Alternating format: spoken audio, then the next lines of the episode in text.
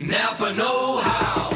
Any car brave enough to withstand a decade's worth of multi state family voyages is worth treating to some quality parts and Napa know how. Coolant for the Death Valley trip, wiper blades for the Pacific Northwest, air fresheners for the Southwest chili cook off. Yeah, with some quality parts and a little Napa know how, you can keep your Road Warrior running longer, stronger for many more vacations to come. That's Napa know how. Napa Know How. Before we kick off today, I just want to apologise for the sound quality of today's show. In my infinite wisdom, I accidentally forgot to plug the sound mixer into the computer, which meant all the sound was recorded through the computer microphone. So it sounds a little bit tinny, uh, but we hope you enjoy anyway.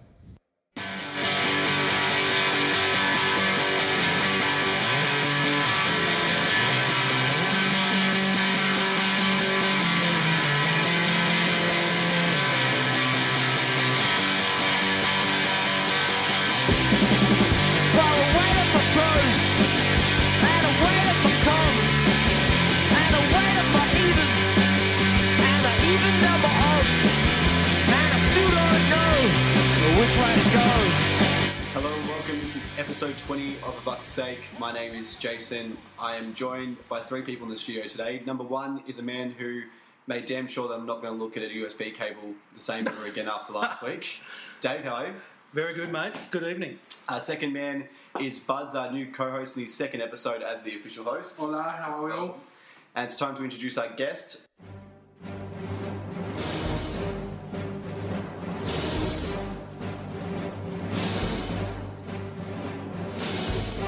Who is from the Herald Sun. Now you might uh, recognise that music playing underneath me as the Imperial March. I think that was fitting considering the Herald Sun is known uh, around football trumps as the axis of evil. so joining us today is Matt Windley. I think he's one of the good guys though. This is fantastic timing. I'm not sure if it's awful timing because I'm going to go away with people hating me, or uh, or good timing that hopefully they can see that there are there are some people within the Herald Sun ranks that are pro football. But anyway, we can get into all that sort of stuff, can't we? Yeah, we're going to certainly touch on a few of those subjects later on.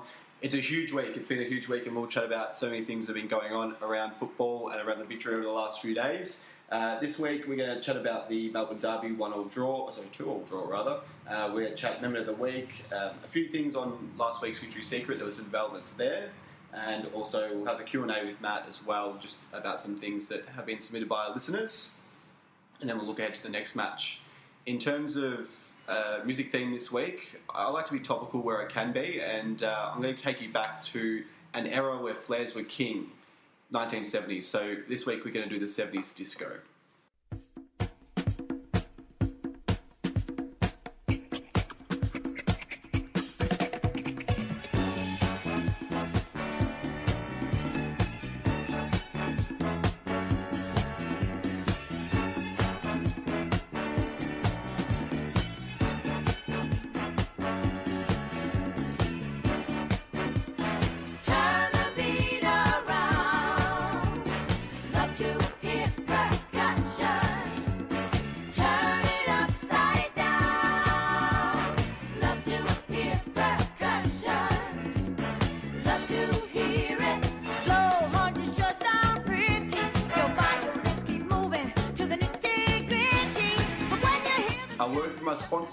Sponsored by Ambrosio Floral Design. You can find them at Unit 1, number 15, Assembly Drive in Tullamarine. Uh, you can also give Leanne a call on 9338 3609.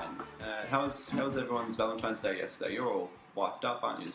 Uh, yeah, I totally forgot about it. when you've got a nine-week-old at home, there's uh, far more priorities than um, than Valentine's Day. I'm having mine tonight after this. Oh, really? Yeah, yeah, yeah. Uh, I told you last week I, uh, I strategically planned my uh, proposal for the day after. So yesterday I uh, recovered after a big Saturday night slash Sunday morning and uh, watched a few replays and pretty much uh, answered the phone all day about whether I'd gotten up to no good at the uh, football by our family and friends. And Dave, do I, do I want to hear what you what you've up to? Yeah. I got a, a- a gift that I'm really, really chuffed with. I've added to my bar collection. It's these uh, whiskey lava stones that you put in the freezer and you keep your uh, whiskey or whatever other spirit you're drinking cold without watering down as ice would. So very pleased with that. Very nice. Well, we'll move on to the game. Uh, two all draw, Melbourne Derby. It was a spirited contest, as always, uh, with lots of talking points on and off the pitch. Uh, we'll start off with the, the stuff on the pitch. Firstly, it was a uh, very cagey opening, uh, very physical. A few yellow cards in the first uh, first opening minutes of the um, of the match. How did you guys see it? I thought our midfield did a lot better than I thought we would. I thought it was probably one of Broxham's better games as well. He fitted in there really well. Uh, points we brought up last week about not being able to contain Fornaroli and Mooy. Well, I think we contained Mooy pretty well, but Fornaroli uh, did his business again. Uh, defensively, we weren't bad. I thought I thought we were actually quite good for the whole ninety. We were just unlucky to be ripped off completely and utterly blind. Yeah, dominated large periods of the game, and just a real shame we couldn't take all three points. We'll go into the reasons why, but particularly in the context of the rest of the league and other results falling our way, we really could have gained some serious ground on that chase for the silverware. Matt, I thought it was one of the games of the season, and, and, and the best thing for me at the moment, I wrote about it after the game, was how many times have we said that this season? A lot of the games have hmm. involved Melbourne victory, which has been fantastic, but Yeah. it's just a shame that in the context of the season that we're having, in terms of there being probably more controversy than ever, I reckon the action on the pitch is better than ever, which is just amazing. And, and it says to me, Channel Seven, Channel Nine, Channel Ten, come at it. Like you're doing a disservice to your viewers. I reckon if you if you're I reckon if you're not having a look at some of these games because like I know this is obviously a victory podcast, but Bruno Fornaroli's goal was world class. Fahid Ben Khalfa's. finish was finish was arguably even better. The finish Yeah. itself was unbelievable. The action on the pitch at the moment is so so good, which is just a shame that then the other stuff is happening that's sort of taking the gloss off that because I just loved the other night. It was such a good game. Yeah, I mean, the morning after, I think right after the game, Fox were calling it one of the greatest derbies ever, and uh, I had to retake again. But yeah, I think it's not, not far off the mark. It, it was super. It was action packed, and the drama in the terrace was absolute. Like you could feel it. It was fever pitch at times, and it was one of the better terraces. And boy, did our support come back. Yeah. We glossed really over came back. it. We, we glossed over it last week about how good the last month has been with the results. Um, defensively, I think there's yeah the A League is probably still behind some other leagues, Yeah. but um, you know the intensity of the football uh, has just been phenomenal. And you know we capped it off later in the later in the round with Wellington's absolutely amazing performance, and just recently, yeah, there's been a lot of goals and a lot of quality. it was a good response, especially after uh, our performance last week. We kind of went back into our shells a little bit, so it was a good performance to dominate the possession. Uh, might as well chat about that disallowed goal. You can't really say too much about it. It was No. a goal. It was thing. It's black just, and white. it's just so annoying that it was like you don't even need goal line technology for that. As Muskie said, it's just clear as day. It's just human error. Um, I'm not one that necessarily bangs on. I know we're going to talk a bit about the refereeing a bit later, but I'm not one to bang on necessarily much about it. There's rep, poor referees in, in, in all sports and across the world and all that sort of stuff. You're going to cop your whack sometimes, but that's just basic human error, and unfortunately costs a clear two points because obviously we have no doubt that victory would have gone on and won that game, especially as to what was transpired later on with Caceres getting sent off and potentially Garuccio should have probably been sent off as well. Absolutely, absolutely. Uh, also, didn't think we. I think Kev, as, as much as Kev got right in the night, I think his substitutions again let him down, and I think we could have gone for the game a bit more in the end. I think bringing Broxham off and subbing Archie on in the 85th minute was just short-sighted by Kev. He's done, he's done Particularly- it. Yeah, he's done it a few too many times this year. I think he just left too little too late, and we really should have gone. So we had so much possession and so much tempo in that, and we, our heads didn't drop after the goal was disallowed. It only galvanised us more, and boy, boy, did we get mm. moved up. Archie's history in this fixture too. Oh. You know, five minutes, not really enough. The man, and as we've said before, all he needs to do is just warm up, mm. stand up, do a little shimmy, shake the leg, and everyone's up there chanting his name. He rips the shirt, he rips his uh, his uh, sweater off and gets ready to go, and the whole crowd's there. There's 25,000 people losing their minds for him, and he feeds off that, and he just he needs more, he needs more than five minutes in the derby. So.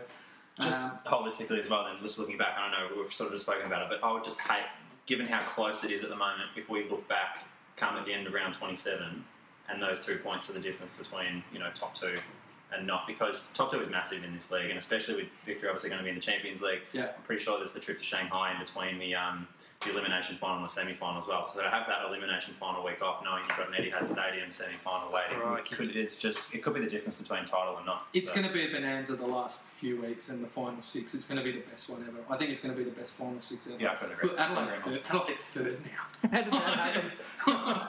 Yeah, they had an awful start, but also up the top, uh, I think was it Brisbane who lost. Drew, Two, Drew, so, to uh, Newcastle. So the, the we just keep hanging in there. We think top two's done, done and dusted every week, but we just keep hanging in there with some results around us. So it'll be interesting to see what happens with that as the weeks go on. It, it's worth covering off on some of the individual performances, and and, Yeah. and one thing I'd probably want to mention first up is um, it looks like uh, young Galloway has taken the left back role off, Off from Georgievski. yeah. He was shunned. Yeah. you know, uh, it's two weeks in a row now. Um, we were saying this weeks and weeks ago that, you know, maybe messages need to be sent for the, the players that haven't been performing. Um, and, you know, Galloway didn't disgrace himself, and hopefully this sort of puts a rocket up Georgievski. he was a lot better Galloway than he was last week. And I remember me and you at the start of this season, we were going over the signings that we had to make. And I think we were talking about a fantasy comp for A League. We were. And we were talking about Daniel Georgievski possibly being one of the first three or four players that you would take out of anyone in the league for his ability as a, as a, as a fullback to really come up and gave us a great attacking option last year and was a point of difference in so many games. And he's been out of shit this year. There's not many players like him in the league that have a nose for goal that are also part, fullbacks. So hmm. you know you can probably rattle off a few like you know Risdon and maybe Tarek Elrich occasionally, but it, it's a pretty limited list. So he's a very valuable player, and I just like to think that this is Kev man managing hmm. a little bit. I rate him so high. I thought both fullbacks the other night, for, for what it's worth, were fantastic, and Gary Yeah. just continues to How go good- how good- how good's that He so good, and loved.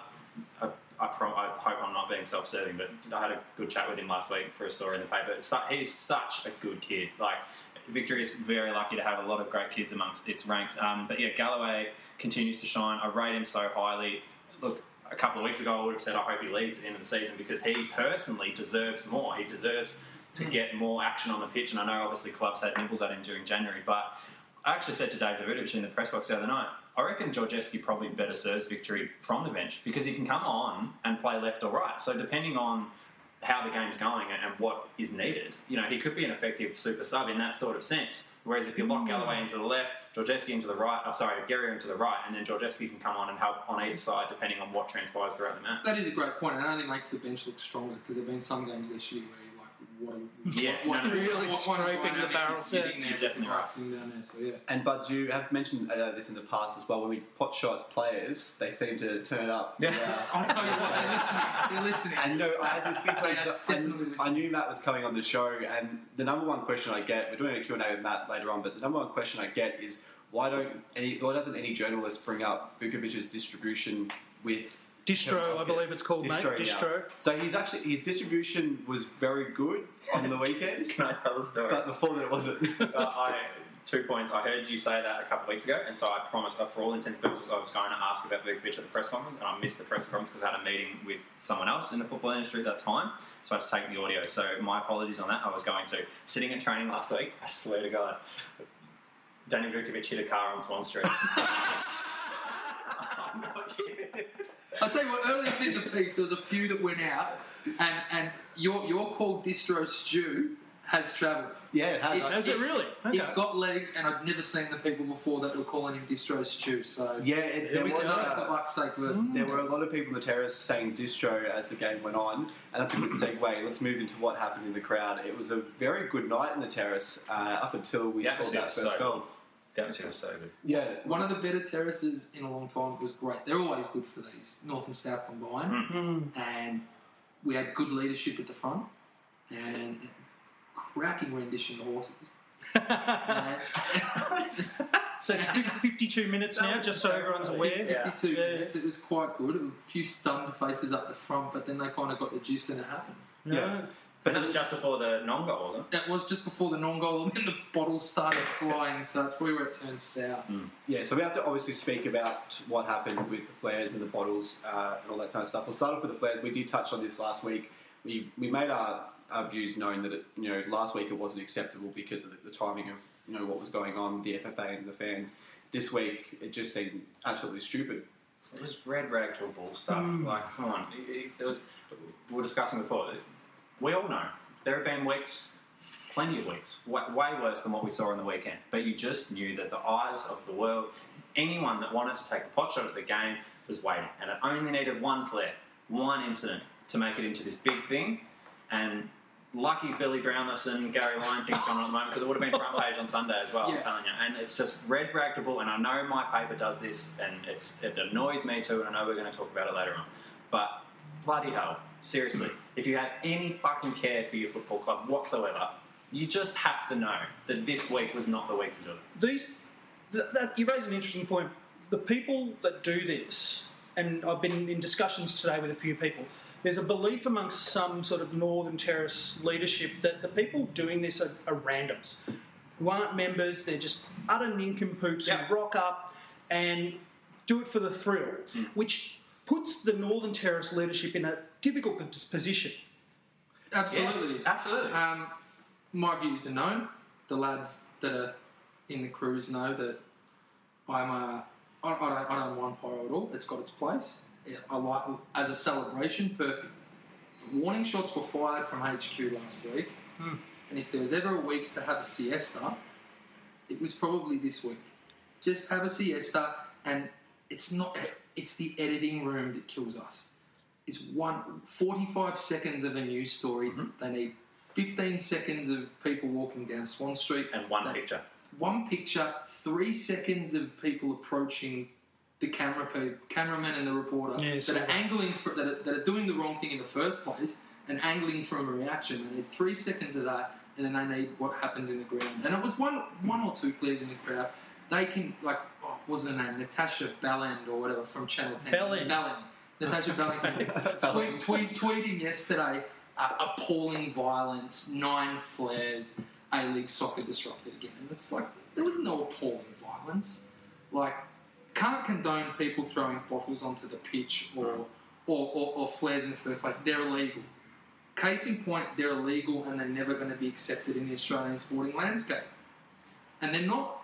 No, the, the stadium says they're illegal. The police say they're illegal, and that's where it lies. That with, is, yeah, that's the that, that, that's where it lies. Whether people do them, whether people rip them or not, that's up to the individual. But at the moment, the individual isn't going to get punished as an individual. The club is now. and Yeah. The team is going to And get speaking punished. of So- that, this afternoon the club was handed a Show show cause cause, notice by, uh, from the FFA. Similar thing that happened to the Wanderers last week. They'll cop the same fine. And Same fine. I, Yeah. I, I can't see it being any different. There have been some calls to for the FFA come, to come down harder, especially as it happened last week. But I don't, I don't think that's possible. You have to give the the same. You have to give the same punishment. For what it's worth, uh, believe me, don't believe me, whatever. Mhm.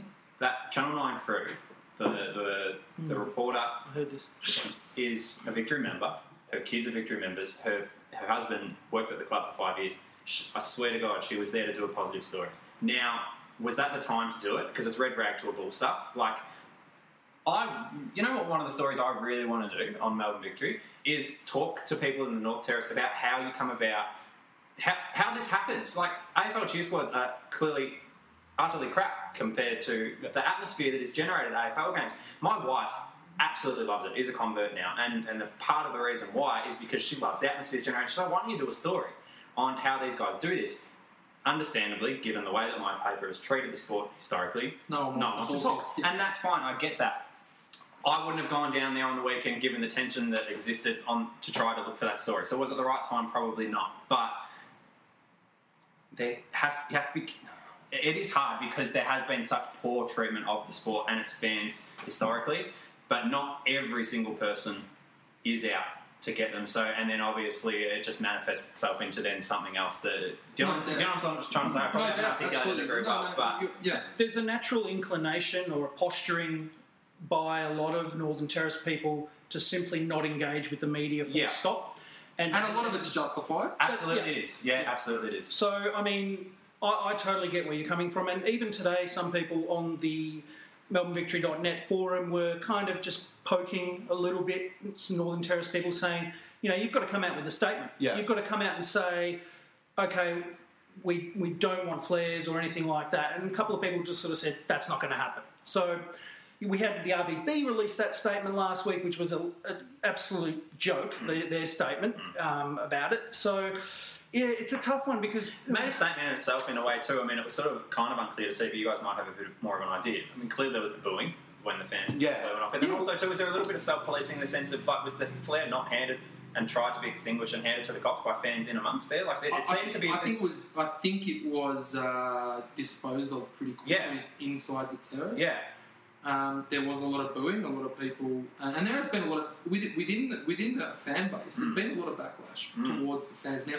I don't know whether that all stems to North Terrace because it's a special terrace for derbies and an away derby. Yeah. It's not all North Terrace. There's a lot of randoms. Yeah. A lot of people want in. Yeah. There's South Terrace. There's North Terrace. On, on dead set, there's East and West as well. yeah.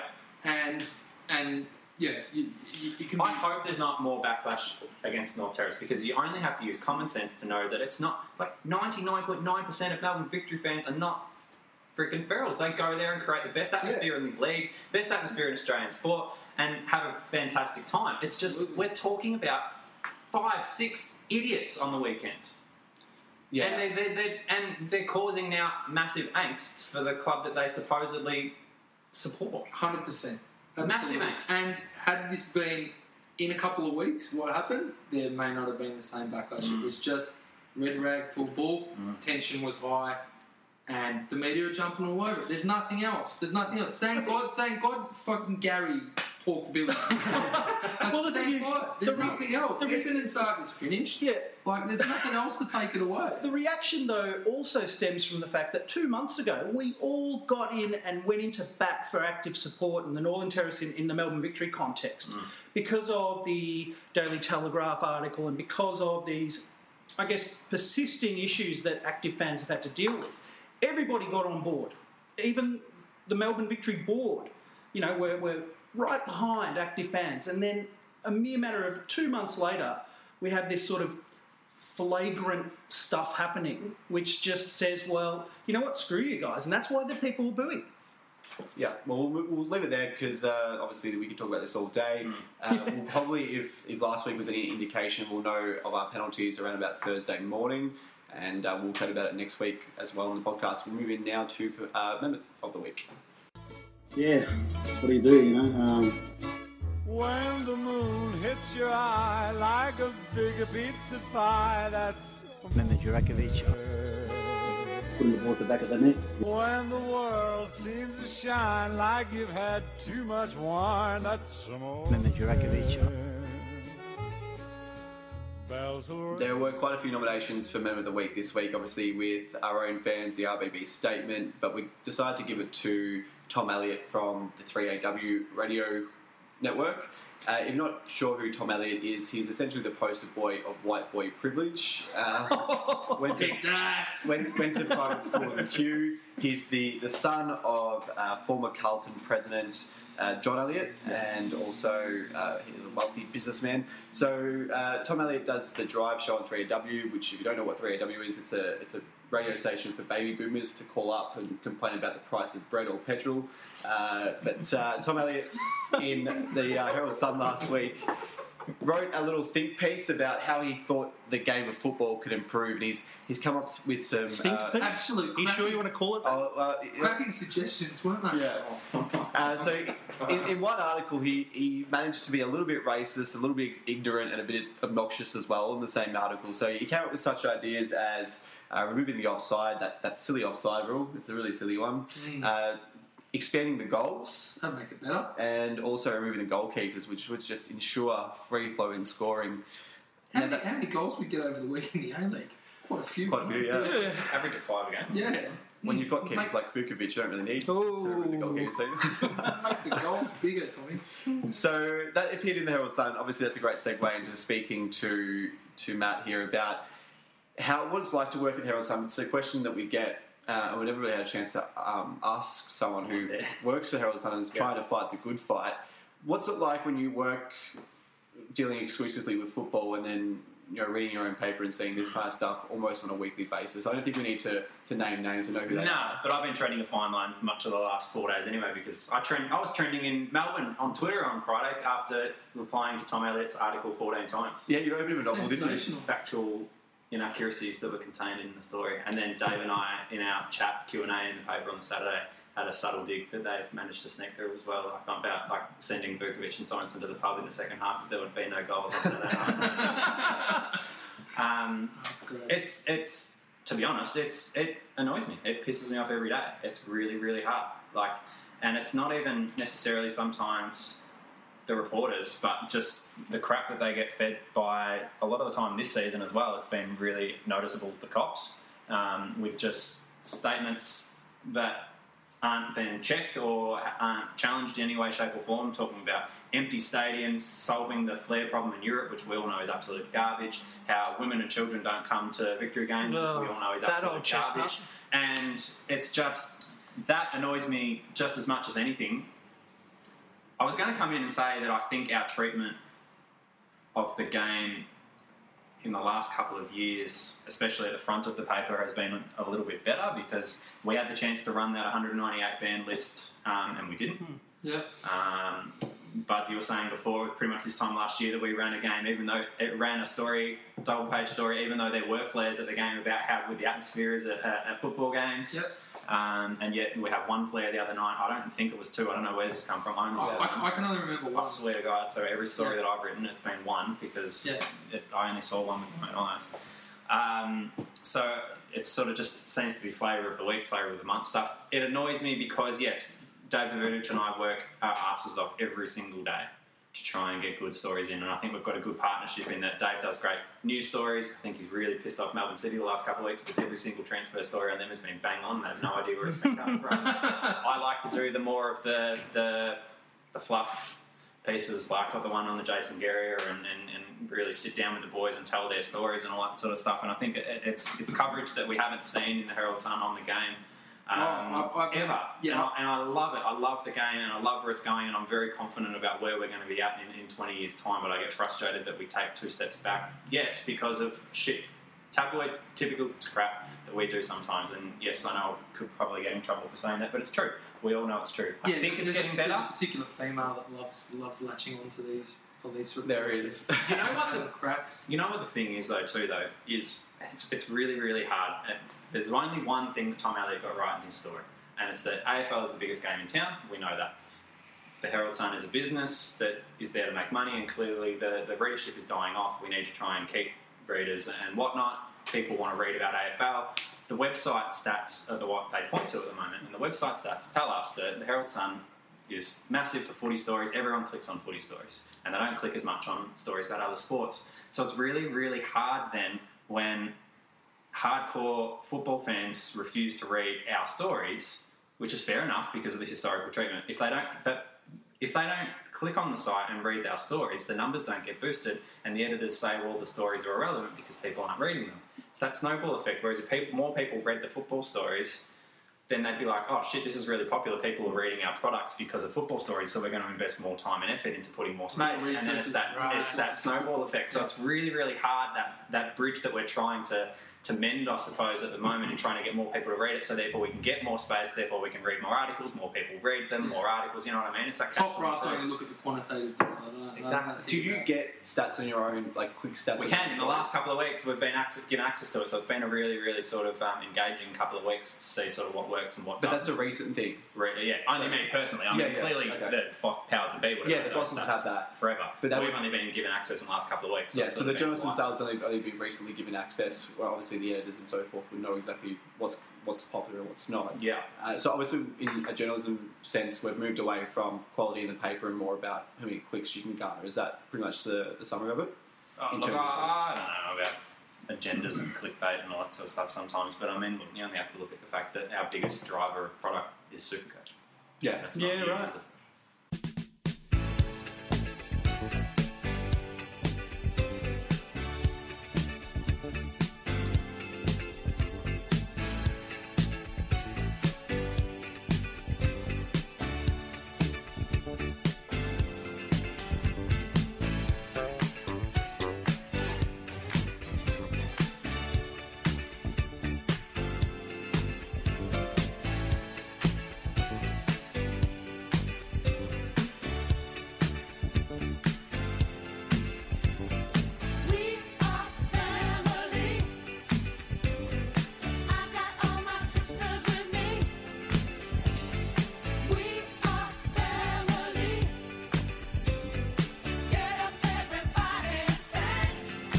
Sponsor of Fuck's Sake is the Owl IT Services. They are now the famous Owl IT Services after last week. If you give Pete a call on 1 800 843 695. Have you got anything nice to say this week, Dave? Maybe to redeem yourself a little bit for, uh, for Pete's business. Uh, no comment. Yeah. Oh, come on, didn't he fix the internet in your house? Not yet. He's working on that as we speak. Well, well, Better, uh, better download rates, and you know, I won't say what I download, but No, of course. Don't even give me an idea. Uh, we'll move on to a few things we talked about last week. Victory Secret has been a busy, busy week. Uh, Boom, boom, boom, two Yeah. from two. This is why I'm Well, one. to get it one, one from two, but I'm pretty Well, confident we, that second we one. We made the news in New Zealand. We did. oh we yeah, had two true. separate stories and quotes from an ex All White. I'm sorry, but Yeah, we stirred the pot. That's pretty, pretty bang on, I guess. But hopefully, we we're kind of hoping that we're wrong still with Kosta. But Uh, I'm not hoping I'm wrong. I, I, it's unfortunate that I'm wrong. I, I know that I'm right. Uh, Oh, it's, right. it's just unfortunate that I'm that I'm right. you're We- convinced he's gone. Mate, we're, I'm we're not convinced right. I know. Yeah. We know. Wow, your We're the track right record's one. fantastic. So, So Okay. what, what happened? Um, obviously, I'll, I'll explain a little bit about that, that Kosta story. So um, I said on the podcast. I had one source at that time um, who told me about it a few days beforehand. Now, I'm not sure how, how do you go when you get sources. Uh, Do you have to verify? yeah, Yeah. yeah. So, well, Well, I didn't if you want to verify too much. good- yeah, Yeah. want to do a Fact checking. job. this, this is my first big, you know, scoop. Want to be an ethical scooper. Yeah. Yeah. So I didn't verify my one source, but I backed him in anyway, and I obviously put on the podcast. The, the morning after, I had another person come to me um, with knowledge of the Kosta? situation. Yeah, Kosta. Nah, George Calabar. Oh, okay, yeah. yeah, someone, someone came to me uh, and said that I was actually spot on the money. So then I put up a story on the melbournevictory website. It got 3,000 hits in one day, which. Uh, How's that, how's, that, yeah. how's that compare to your uh, hits? Wow. Matt? uh, we, we made, as I said, we made international headlines in uh, Two New Zealand. stories, bro. Two stories printed in the paper. Right. Have you heard anything about this, Matt? Honest to God, hand on heart, you were the first one. So well done. Way! Well done. Look, if it if it's true, and clearly it's going to be true because you got the uh, the Serie C D D. D right. Um, I can't begrudge Kosta to be honest. I- Yeah. I, reckon two to three years is the average for a foreigner to be in, a, in an A League club. He, so. he deserves the coin because I think consistently over the last 24 months he's probably been Victory's best player. Absolutely. Um, clearly, he's not going to get much more with Ollie and, and Berisha taking the uh, marquee spots. So, and look, if well, I don't know what your thoughts are on Wellington and whatnot, it's probably another tangent. But if we want them to be a successful and thriving club, to have a great New Zealander as their marquee player, I think is a really good thing. So, That's I don't think he would leave with too many hard feelings. That's why we saved the Nix. That's that's why the rest of the league got up and said Gallop saved the Nix. Yeah. And then performances like yesterday, it's quite good. It's to our detriment. Well, uh, a bit of a counterpoint to that is New Zealand football. You know, is that to Australia's detriment that, that we're funding essentially indirectly a, a New Zealand team for no benefit to Australian football? And to counter that, is there, is there another decent license coming that we're going to pour a heap of money into? well, that not at, down the, not at the moment. Yeah. I, I, look, I don't agree with getting rid of Wellington Phoenix. They're a successful club. At least they are off the pitch. Um, you know, their crowds could be better. Let's be honest. Yeah, but yeah. Um, ultimately, I think that they are a good brand for the league. Yeah, I, I just think they've gone, we've gone too far with them to just get rid of them. Yeah. I just think they've been here for a New Zealand franchise who's been in the league for 11 seasons now. So, we don't. We want expansion. We don't want retraction. yeah, look, I'm kind of used to them. And I don't know, they're the team in the league that I don't hate. They still want to do a Wellington away trip as Still well. wanna do one, yeah, duty yeah. free. Yeah. You know, Yeah. that's the, the the one away trip where you can get some duty free. You want to speak about your other scoop? Don't you? Yeah, yeah. the one that was Too too much correct. time. Well, no, I, I, I need to. Uh, I need to keep to a run time, so I'm going to move on to the next one, which is the one that I got correct. And this is the one that I almost got laughed at the most over. Uh, hey, we backed the sauce in. we backed the source in, and I, I knew it was true, but I, I was sweating. I was really sweating all week because uh, nothing really came about came about uh, with it. And then I woke up on Saturday morning to a few messages. Uh, I think it broke overnight in Italy that uh, a consortium consisting of uh, Di Pietro and Mirabella. Mi- Mr. No. Metricon. No, no. Uh, um. Oh, okay, Metricon. Yep. No, yeah, sorry, Metricon. whose Uh, family is from the Trieste region, I believe. Yeah, so that they've purchased a a share in an Italian Serie D club. We said Serie C, but it was Serie D. Tomato, tomato, tomato, tomato, whatever. Um, we got it was a Union Triestina. You Uh, got it, Tony. Come on. yeah, I'm not going to even try. Cheers. Uh, now, this Pathetic. doesn't seem like on the surface it's too associated to Melbourne Victory per se. Uh, it seems like you know it might be a passion project. If Di Pietro was an actor, this would be like his like indie film. Um, where it's just you know just something he wants to do for himself. But then there's also been some conspiracy theories that it's going to be a way to circumvent the A League salary cap in ways that Mel- uh, Melbourne City have done that a little bit. So I'm not sure. I can't see how, to be Yeah. honest. And the reports are suggesting that it has nothing to do with Melbourne Victory. Yeah. Um, and it's purely just an investment by people that happen to be on the Melbourne Victory board. I thought it might, like I said last week, if it's going to be commercial, it better be a bloody good commercial agreement. I was in Trieste in August, July or August last year.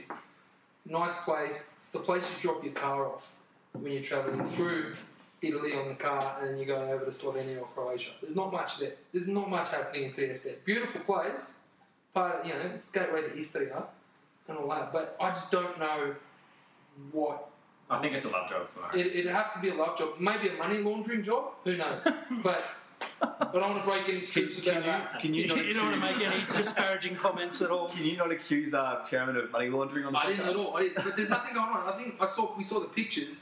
It's we thought the Port Power. Um, Oh, yeah. when they brought the tarps over at uh, Footy Park all those years ago. Yeah. These guys have got tarps of crowds to make it look like a crowd in the terrace. So their stand was a lot bigger than I thought it would be too. Maybe so. Melbourne City can take note of that. Did you hear about that at all either, or did it was it news to you, Matt? What? The the the, South, the, well, the Italian club being bought. Did you know about that beforehand? Oh, I'd heard only rumblings, but only, but yeah, the fact that it was sort of wasn't necessarily going to have much to do with um, victory per se.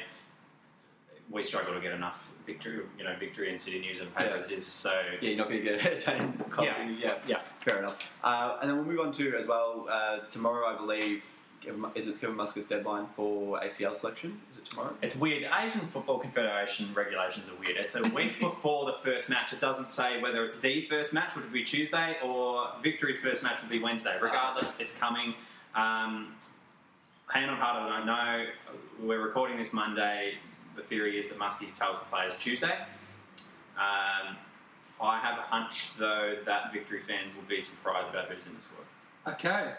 I'm, I'm, I'm, generally excited about this. And also um, the, um, the words that got out about who we actually had a crack for, for Valeria replacement, was actually surprising and uh, very nice to hear because I thought we just bottled it. Yeah. But we had a crack at the uh, um, uh, Iran's captain. Iran's captain. Tamiri. Yeah, That was- uh, the that was Japanese midfielder who had Tanaka was the 19 big one. caps. Yeah, through they went through Josh Kennedy to have a look at. And we had Milligan. Troisi almost over the And line. Milligan. And Milligan. And Milligan, yeah. We almost had Troisi over the line but couldn't get the wage deal done. Yeah. And yeah, Milligan, but Bunny has said uh, Bunny has put a big line through that and Yeah, that said did no. work. So Yeah. at least we reached out to But geez, the, the Iranian captain would have been. I can't remember his name. And see, this is where I think we're closed-minded in the A League in terms of unless a player has awesome European experience, we wouldn't look at him as being a um, like a guest player. Hmm. But like Tanaka, Teymourian, I would have said that they didn't have to just come here on six-game contracts. They could have been guest players on the FFA. You, you only have to go back 12 months to the Asian Cup. How good! One of the best games of the Asian Cup in terms of atmosphere was Iran versus Bahrain and AAMI Park. Absolute belter. You would get extra bums on seats from the massive Iranian community in Melbourne if you attracted a huge Iranian star, and who better than their bloody captain? I reckon ca- he would they all came out. absolutely guaranteed to be a guest signing in the sense of being, you know, commercially viable. Hmm. I see where you're coming from, Buds, about, yeah, it's great that the club made some efforts, but really, this should have been planned a long time ago. Oh, um, absolutely, oh, absolutely. That's why I was. We need to show a bit more respect now to the Asian Champions League. This three plus one thing, we've known about it for 10 years. Yeah. You know, we should anticipate that, and we should, as a club, we like to think of ourselves as the biggest club in Australia. We should be, you know, paying more respect to this competition. Absolutely, and we've bottled every campaign we've had, Yep. and this is our best squad going into a campaign. Correct. So yeah, Best, and it's a it branches off onto another discussion as well about the, how the Australian game in general treats Asia still. Uh, we need to, with a view to one, engaging more with Asia, and two, giving our teams more chance in the Champions League, need to have more Asian talent in the A League, absolutely. Um, I think if we're going to expand in the future, which we all clearly want that to happen, I'm not sure if we've got enough Australian talent at the moment to expand to another team and not then more teams and then not um, expand the ability to even get more foreigners. I think a five plus one will eventually, a five plus one, not a four plus one, is a distinct possibility going Mm. forward.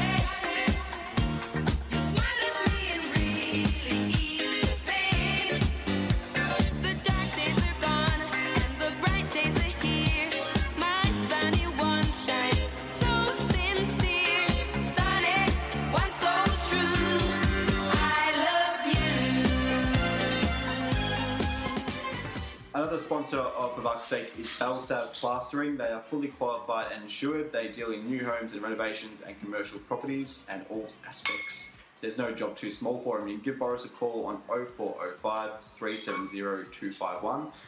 And uh, we'll move on to the next segment, Matt. At the start, I usually do our journey, but I completely forgot about it. It's been a while since we did one. We haven't had a- honest. yeah, we didn't have uh, we haven't had a guest on for a few weeks prior to Simon Hill and, and Budzer. So before we get into your little Q and A segment, why don't you tell us a little bit a little bit about your journey as a football fan and also covering football? I'm new breed. I'm the FIFA generation, to be honest. Yeah. Just growing up obsessed with that game, and, and also too, um, I think I was trying to think back. I think I really came to really love it around the sort of time 2002 World Cup. Obviously, it was in our time time zone with Yeah. um, Japan, South Korea. time zone. Unbelievable tournament as well. Um, and then was hooked on the Socceroos in terms of them qualifying for trying to qualify for Germany. Um, I even remember finally back to Confederations Cup. I still reckon that was fantastic playing against Germany and Argentina, and John Aloisi scoring about 15 goals in that tournament. did good though. Um, and then the A League came along around at that right time, same time, and I was hooked. So I'm, I'm a new breed. You know, I didn't even know the NSL existed. Probably I was just dyed in the wool footy and cricket fan growing up. Played all sorts of sports like rugby and whatever else, and um, have just sort of organically gone through it. Which is why I've got total hope for, for where we're going um, as a sport because there's so many people that you know. Jason, sort of your age as well. Yeah. There's so many of us that have gone come through where playing soccer at school is totally acceptable, um, especially too because you're not allowed to tackle in primary, in, in primary and secondary school as well. So most kids are out there playing football, soccer, um, playing FIFA video games, and you know they're going to be fans of the, or they are fans of the sport now. They're going to have kids. Their kids are going to grow up and become fans of the sport as well. So It's just going to be this snowball effect. So I'm one of them in essence, and then. I just started at the Herald Sun when I was 18, about eight years ago, just getting coffees, answering phones. Have gone up through the ranks like that. Initially with an AFL reporter, and now pretty much exclusively just a, a football reporter. That's an old school tale. I, I didn't think that's like guys coming up through the ranks. Paid the, Ju- Melbourne. paid the dues. I went for a cadetship. I failed, but I came back still absolutely half cut from schoolies on the Gold Coast for an interview for the cadetship. Um, and they said that I wasn't ready for it. They gave me a, a job, just yeah, the shit kicker job, just instead, and just and did it that way. So yeah, I've been there. Yeah, this is my ninth year now. Yeah, nice one. Well, now that you're an established football fan, you need to graduate from from FIFA into Football Manager. Yeah. So we'll move on to uh, our Q and A segment. So I did during the week ask for a few fan questions. Always good when we get fans putting into the show and interacting with our guests. So we're going to ask you a few questions that we picked out. Uh, the first one will be uh, in regards to ticket prices. So are the A League ticket prices too expensive? Um, the FFA Cup was a contentious issue, but it appears that also the ticket prices for the Melbourne Derby on Saturday was a little bit high as well. I think I was paying fifty to sixty dollars for a, a reserve ticket, or even more than that in some sections of the Yeah. ground. When you're trying to attract fans, is that uh, is it too expensive at the moment? Uh, twofold. I smelled a rat too. I thought because early in the week there was real, real fears that there would be a lot of seats available, and my theory was that because there's so many Victory members, so many, well, not so many, but you know, more City members when you add it to Victory than what the capacity of AAMI is, so people just fear missing out. And I smelled a rat saying, thinking that the ticket prices would be exorbitant. They're only like five dollars extra in terms of regular City games. Having said that, the other side of the coin is I looked at the tickets for those City games and because that's what we're comparing to, and I thought it was ridiculous. Like even the best tickets, and okay, whatever the best tickets, were like seventy-five bucks for adults. That's just ridiculous, especially at a ground like much. AAMI Park where every seat is a good one. Um, yeah, when we're trying to attract new fans, when we're looking at the Big Bash and, and how acceptable those ticket prices were, considering they've only got what four, five home games a year. So if anything, their premium should be up higher. Forty bucks for family. Yeah, um, I think they're too high. So yes, I, I couldn't agree more. Looking at those ticket prices. Well, I think our friends at City aren't used to really opening up those top levels of AAMI. No. You know, so um, there's a there's a bit of an issue there for them in knowing what to do when they actually get a crowd. It's amazing that they're obviously the City Football Group is so cashed up. that They they could surely take a loss and lower the tickets if, if it meant getting more people into the doors. They need to establish themselves in this market, which I know they're going to be around no matter what, uh, no matter how many people turn up the games. But they need to get a, a fan base and They could chuck their fan base a couple of bucks for Tifo too. because, uh, you, get, get onto, you get onto the Twitter handle buds underscore once You have a look at the photo. That is the worst home Tifo So Westpac Tifo, wasn't it? seen. It, it looked like a Westpac Tifo. it really did. When I Corporate saw it too. Tifo. It was absolutely disgraceful, and it was all about the banner. Probably getting into more of an area that I don't Uh, Uh, finger painted our city banner. No, a hell of a lot about. But it's more of an engagement maybe in terms of an opt-in process from NPL clubs or even just any junior club that kiddies and families can then tick a box and pay a nominal extra fee to become like members or get a certain amount of hmm. tickets to A-League games and that sort of stuff as well. I would have thought that was just a natural connection because how we could the the numbers participation numbers hmm. in this game are staggering. They kick the AFL and anyone, any sport in this country's ass, and yet only I think the number is twenty percent of those people identify as an A League fan. So It should have been just done for the crazy. FFA Cup too. We brought up, brought up Yeah. that point in the question. That, that And yes- exactly your point should have been done for the FFA Cup. The FFA Cup was a price gouge. Yeah. Absolutely ridiculous rule. And they learned the lesson as well, didn't they? Uh, we'll go to the next question. I'll let Dave ask the next question. You go for it, mate. Mate, where can the A League expand? And I guess we're, we're all Victorians, so if you had to narrow it down to Victoria, where would that be? But generally, anyway. I think we need another team in Melbourne. I think the FFA fucked up. Well, not necessarily tomorrow, but I think the FFA fucked up when Heart came in because essentially it was just another victory. It was just wearing red, same ground. There was no differentiation.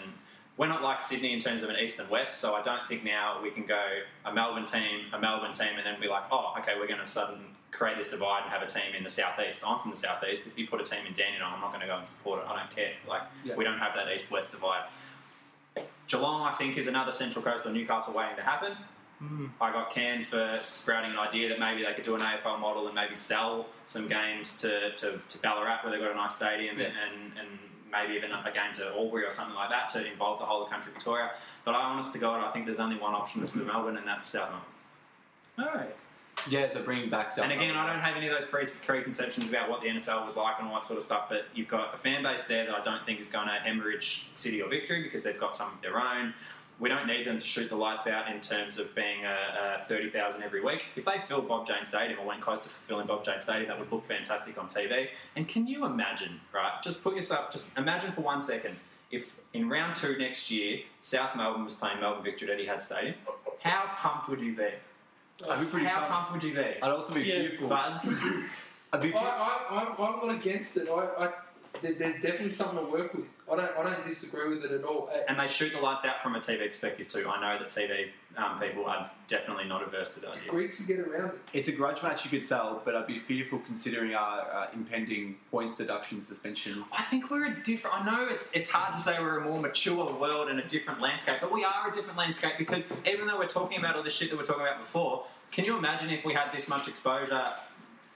10 years ago, Yeah. like the game, the world with social media, with everything like that is a very, very different place. And I don't think all of a sudden we're now going to develop into this ethnic riot, crowd, fan violence thing Oh, just no, because no, we let a no. team like South Melbourne into the competition. If they've got if they've got sound economic reason, if they've got the cash, they've got the stadium, they, and stadium deals kill most A League teams. They only need to have a couple of people come to their games and they'll make a profit. So FFA aren't going to worry about them, and that's the last thing we need because Newcastle suck, Central Coast suck, Adelaide don't make much money either. Like, I think South Melbourne would be safe there. The problem is, though, they are only currently getting a couple of people to their games. As in, obviously, it's a different league Yeah. in the NPL and, and all of that.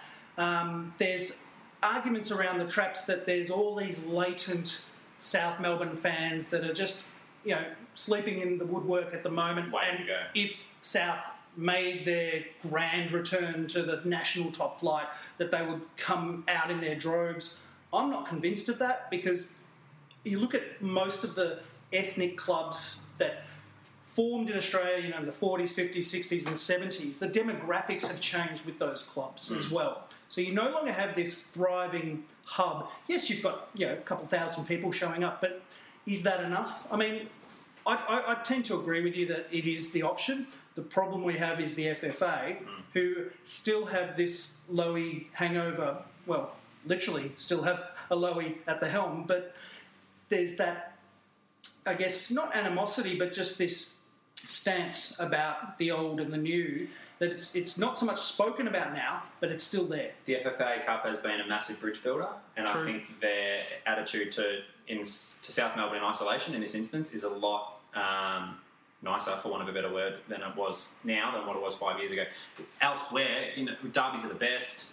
I kind of agree now with the fish where the fishes are. Like I kind of like to see Canberra, but even speaking to people from Canberra, they don't even think that it would get that much support. We don't. We hate watching games on Sunday afternoon with no fans at Central Coast at Newcastle. They're boring. They do Couldn't nothing agree for the sport. Couldn't agree more. So I'd like to see an Adelaide City. Imagine Adelaide Yeah. City versus Adelaide Yeah. United. Uh, I'd like to see. Is Wollongong different? I don't know necessarily Sydney that Yeah. well. Is it too It's far it's a, it's a The Illawarra- the good- good Illawarra stadium. community. Yeah, yeah. Good stadium, nice stadium. and it's a heartland. It is Much a like heartland. Newcastle, there's there's you know I actually went on holidays in that region late last year, and it's a wonderful part of the world. I'd love to see Wollongong added to the mix. I think a Fremantle team would kick a Perth Glory up the arse because we want to see more fans over there. Uh, or you go, sorry. Sorry, I would say it'd be a good right. It'll finally give Perth a decent rivalry derby. Oh, Yeah. Wollongong. Wollongong versus Perth. Okay, well there you go. We're sort of on that same Back, topic. back in the days. How Look, that grand final? Yeah. Yeah, exactly. I'm sick of the 10 team league. Expansion's my favourite topic. I want Yeah. to see. It's hard because you know there are a lot of things that we need to get right, and I understand the argument of needing to consolidate the 10 teams that we've got. But at the same time, I think to sit still is not consolidating the 10 teams because there needs to be a little, little bit more of a generation of excitement. And I think the just quickly, quickly, the South Melbourne's probably the only viable option because we are a very weird market space. We already have for the corporate dollar in, Oh, in it's Melbourne. the toughest market in the world. almost. New York City. Let's let's just quickly break it down. New York City, probably biggest sporting city in the world, one of the biggest cities in the world. How many football teams they got? They got two Two. teams. They got one basketball team, and they've got two baseball teams, and that's it. So we've already got eight in Victoria. We've got how many? Eight, nine AFL teams. Nine AFL for teams dollar. plus Geelong. Pl- Yeah, plus everything else going on. Wow, yeah. so yeah, it'd be if South South would probably be the only viable option. Bank of Cyprus is the sponsor. Who knows? Uh, Buzz, I'll let you ask the next question on the point of the academy, which is something we get lots of questions Yeah, about. yeah. no, have have you heard anything about Melbourne Victory Academy? Uh, if Victory continue to sleep on it, Mm. kind of like what they did with the women's league as well, will they lose ground on Melbourne City and their ability to bring in the best young talent in the country? I say to the Victory fans who are worried about it, don't stress. It's going to happen. It is happening. Um, and I've, I did a big interview with um, the chairman just before Christmas. It was around the time where we did that 32 own goals or 32 fuck ups, which we called Yeah. it, which was the off, off the record title. We probably couldn't put that in the headline. Um, and I could sense he was biting his tongue on it. So I think it's close. I think they're close to an announcement. They want to get it right. There's no point in announcing. There's no point being half pregnant and announcing something that's only almost there. I think fans will be really happy when they finally get it across the line, and I think it's imminent. I really do think it's imminent. I think we, we said in the Victory Secret, probably the second or third episode, that they were looking for land to buy. Northern And that's suburbs. a hard part yeah. too. The, the land is an issue. Yeah. Um, The, the might of Manchester City struggled to find the appropriate land, and they ended up just plumping for the same thing out at La Trobe um, Yeah, when they had the, had the actually. academy, so um, the City Football Academy. So yeah, it, that's a that's a hard thing. But yeah, don't stress. It's going to happen. You mentioned the W League too. The victory.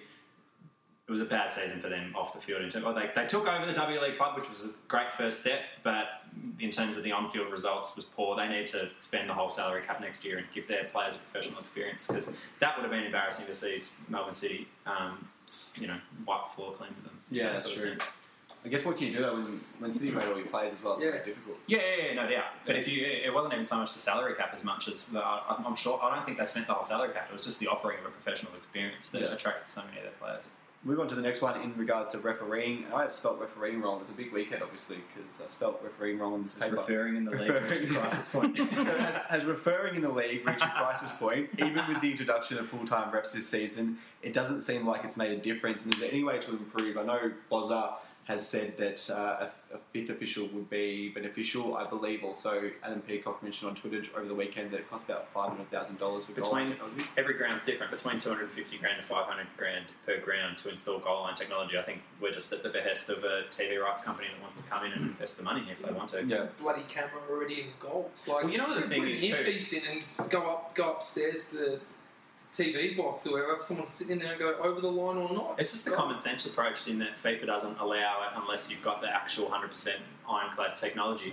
The TV replays, though, on the other night would eliminate the howler. Now, if that ball was only marginally across the line, you'd, you'd be angry, but you'd sort of be like, okay, well, it's just the rubber the green. But that was so far clearly past the line that the TV, the play, play wouldn't have had to stop. You saw it. Sorensen was still down in the ground when the replay went up on the screen. It would have just been like, "Boop, goal, done. You know, like so it would have eliminated the howler.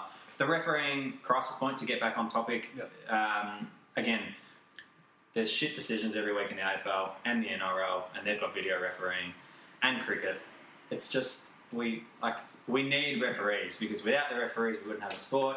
Yes, they're bad sometimes, but they're bad in England too, and they're the professional and they're the best league in the world. So it's kind of banging your head against a brick wall if you're going to get that frustrated every week by referees. I see a lot of people whinge about refereeing, and I'm with you on this one, Matt. I think you know we just got to take the good with the bad a lot of the time. Um, yeah, agree with uh, what Buds has said about you know taking it up where, where there's any doubt or any contention about it. But I did also hear that they're trialling over the finals series, Yeah. this final series, Yeah, a fifth official that will be standing behind or around the goal vicinity. Which would have eradicated that decision. Exactly.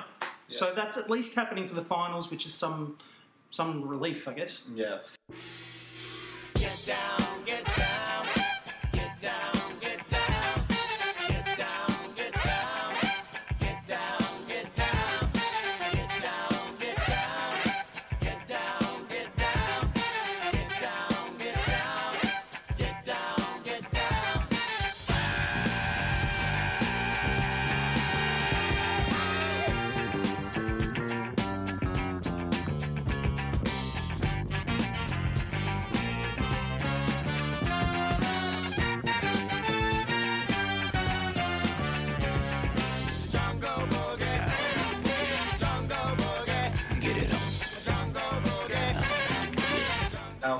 Sponsor of sake is No Fixed Address City Tours. They are a social enterprise that offer uh, tours of the city, including Abbotsford and Fitzroy. Uh, the tour guides are disadvantaged, disadvantaged people who uh, will show you a side of Melbourne that you haven't seen before. You can find them on No Fixed Address on Facebook, No Fixed Address Walking Tours, or also nfacitytours.com.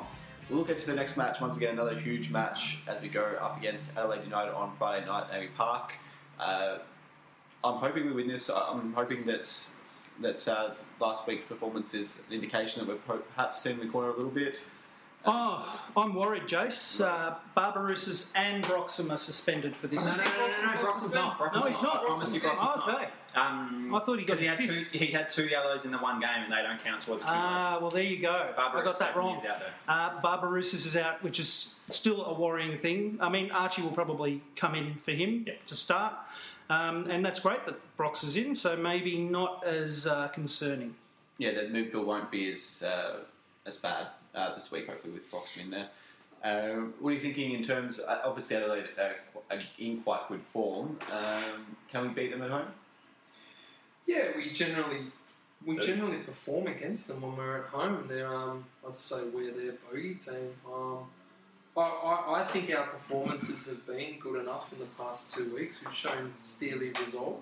Um, I can't see why not. Um, like we last week, we got ripped off blind. Like we had a good game. Yeah. We played above above what I thought we would, and I, I don't see anything too wrong. It just depends how Kev sets up. Um, Yeah. His tactics during the game. Um, it's going to be a good game. I mean, we've been spoiled the last three weeks. It's fans. Blockbuster central How for Melbourne good, how good is it? It's Yeah, it's unbelievable. What do you think about when we win? I'm not. Um, I don't. No offense, Dave. I don't share your thoughts at all. I'm not nervous about it at all for, for victory this week. I think they win. Um, I mean, I know Adelaide have been coming, but I don't think they've proven it yet on the road against a, a real title challenger. I don't see it happening this week. I think victory's going to be smarting after the um, the result the other night. Um, I think they just they have to win and, and they will win. And, and it, it- for whatever reason in the A League, there are certain teams that play at certain grounds that don't do well, do do well, whatever. Adelaide and AAMI Park against Victory hasn't been one of those for them. I, I think Victory wins.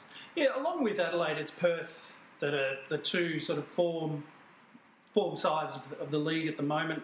Um, yeah, look, it, it's a tough one for me. I, I'm thinking that at home we should have their measure, but yeah, just missing Kosta, a little bit of a concern. I, I think we're going to uh, share the points The again. The great man's going to be back.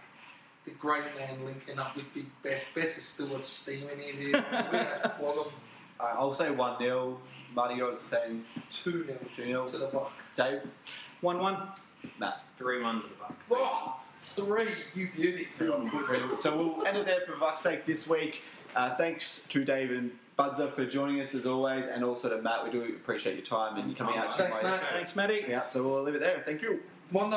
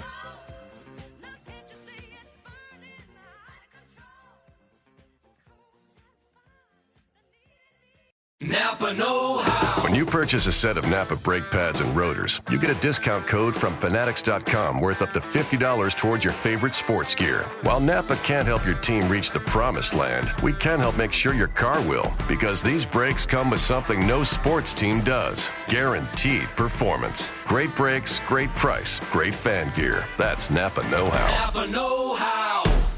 Offer expires September 30th, 2017.